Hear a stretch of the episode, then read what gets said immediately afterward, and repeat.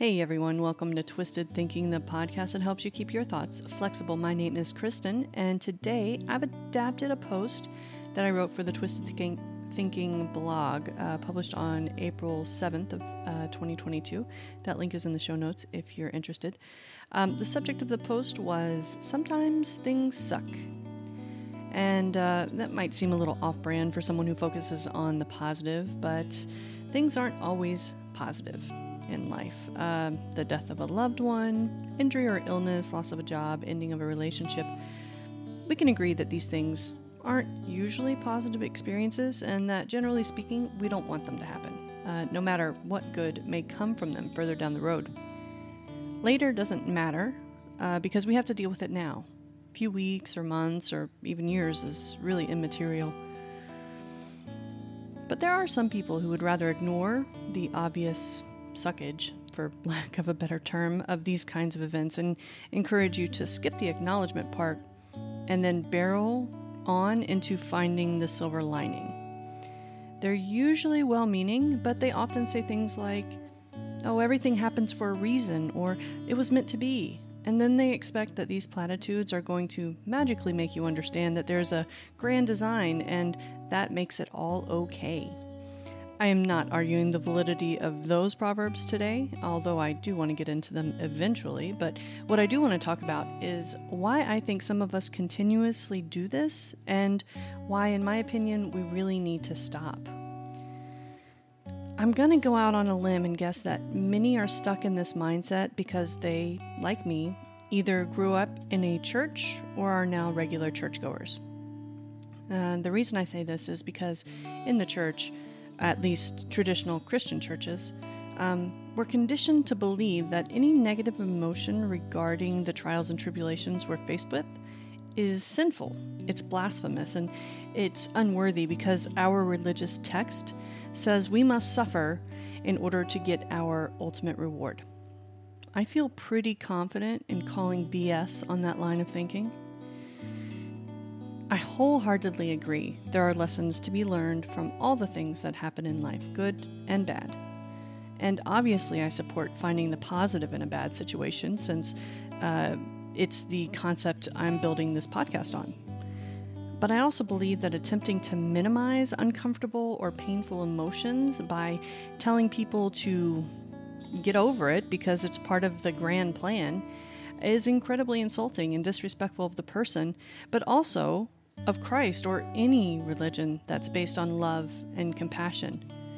I'll get further into that explanation in a minute, but first, let me tell you a story. I, uh, I remember when I was 16, I had a best friend.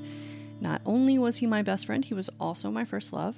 And we were taking those first very tentative steps towards becoming more than friends when he died. It was as unexpected as it was awful. There's no question about it. That singular event snowballed into an avalanche of bad decisions and errors in my life that are really hard to put a good spin on, even now. Did good things eventually come from that experience? Sure, eventually. And did people immediately start trying to make me feel better about his death? Absolutely. Almost everyone did. And did it help is the real question. And the answer is a resounding no. It actually made it worse. Their way of making me feel better was to force the idea that this 18 year old kid uh, dying was in some way a blessing to me, to his family, to his other friends, and to the world as a whole because everything happens for a reason. They were implying that my feelings of pain and sadness were somehow a perversion of destiny and that I was wrong to even consider that the situation was terrible. That mindset led to years of me feeling guilty about my grief and anger because and because of that guilt, it took me much longer to come to terms with my loss and eventually to heal from it. And so this is where I want to address those people who have been uh, like me, led to believe that we have to shut off our perfectly healthy and normal human emotions in order to be worthy uh, for religious reasons, specifically Christianity at this point. I would like to direct your attention to a scripture. Perhaps you've never really paid attention to it, or maybe you've never realized the significance of it, but I'm almost positive you've heard it. The book is John, chapter 11, verse 35. And uh, it's King James, and I'll just go ahead and read it. Scripture reads Jesus wept.